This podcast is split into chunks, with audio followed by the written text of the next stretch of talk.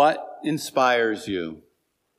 What motivates any of us to get up each morning, accomplish the things we have to do, go to sleep at night, just to wake up the next day and do it all over again?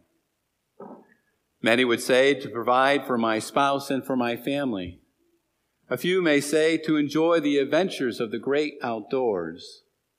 Still others may say to earn a degree or learn a trade to better myself and my life. All good reasons to get out of bed every day. There are many other reasons as well, no doubt. But what inspires Mary of Magdala in today's gospel to get out of bed in the middle of the night to visit a tomb of a condemned criminal? At least according to the Roman and Jewish authorities. Most will say that Mary went to anoint the body of not a criminal, but the body of the Son of God, who said that in three days he will rise from the dead. The number of days a body is in a tomb is significant. In early Judaism, it was believed that the soul of a dead person remains mysteriously present to the body for three days, and on the fourth day, the soul departs forever. We recall that when Jesus got word that Lazarus had died, Jesus intentionally remains behind with his disciples until Lazarus is in the tomb for four days.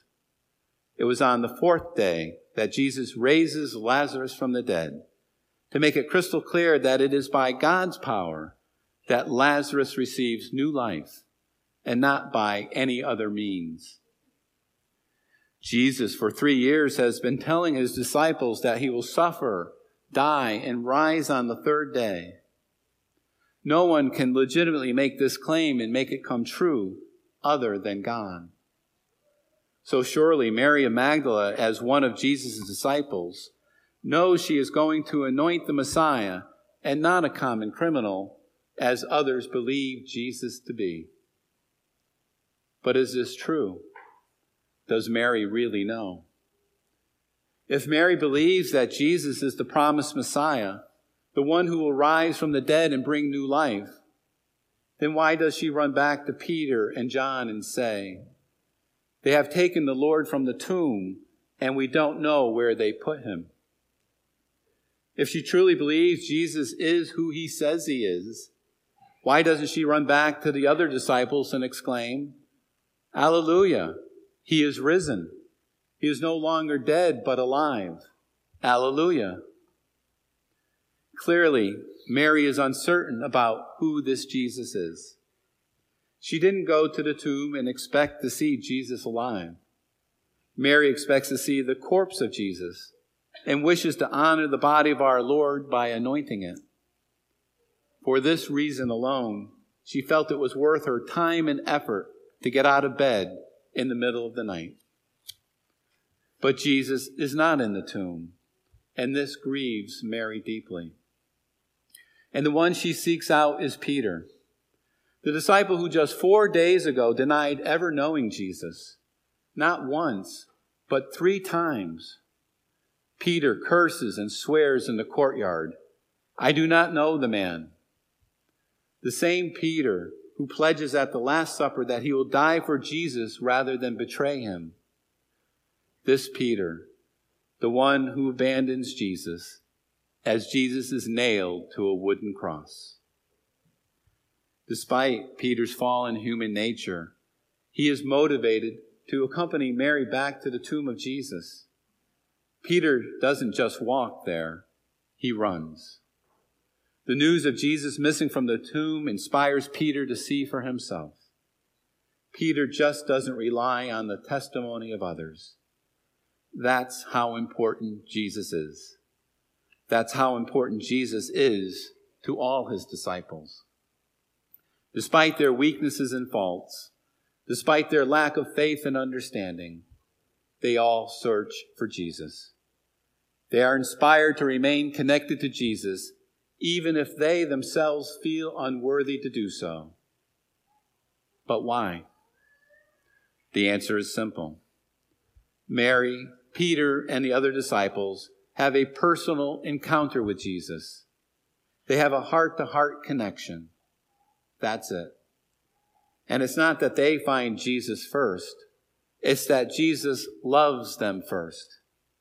Jesus always loves first. Maybe you feel a little like Mary of Magdala or Peter today. You look for Jesus and he's nowhere to be found. The only thing you see is darkness, and all that you feel is the emptiness of where you think Jesus should be. Perhaps, like Mary, you're not really sure who this Jesus is. Maybe you have some confusion about what your relationship with him should look like. Go to Jesus. Perhaps you feel a little like Peter. You were a friend of Jesus at one time, but then you became confused, scared, disillusioned. You walked away. Go to Jesus. We can go to Jesus. Not only go, but run, because Jesus is always waiting. We can find him because Jesus is no longer dead in a dark and empty cave. He is risen. He is alive and waiting for you and for me. If you search for Jesus like Mary, Peter, and all those who truly desire to be his disciples, then Jesus will find you. Jesus will find you. If we look at Easter as an event that happened long ago and far away, if we look at our salvation as something that happens down the road in the future, then we will miss everything that God wants for you and for me right now. We will miss the peace and the love that Jesus offers to all those who love him. It is love that motivates Mary. It is love that inspires Peter. It is love that God has for each and every one of us, that he sent his only begotten Son to suffer, die, and rise again, so that we may have not only life, but have eternal life, have eternal joy, have eternal peace, have the fire of God's love within our souls that never ends. This is at the heart as to why we celebrate this great feast of Easter. A celebration that we will continue for the next eight days during the Easter octave and beyond. There are many reasons to get up each day. The reason that all of us are here today is because it's Easter and we love Jesus. We want to thank God for all the blessings in our life that He has so generously bestowed on each of us through His Son, Jesus Christ. Which of these reasons will be a reason for you and me to get up tomorrow and the next day and the day after that and continues to be the reason that inspires and motivates each of us to do it all over again. Jesus says, I am the resurrection and the life. The one who believes in me will live even if he dies. And everyone who lives and believes in me will never die. Jesus then asks, Do you believe this? Do you believe this?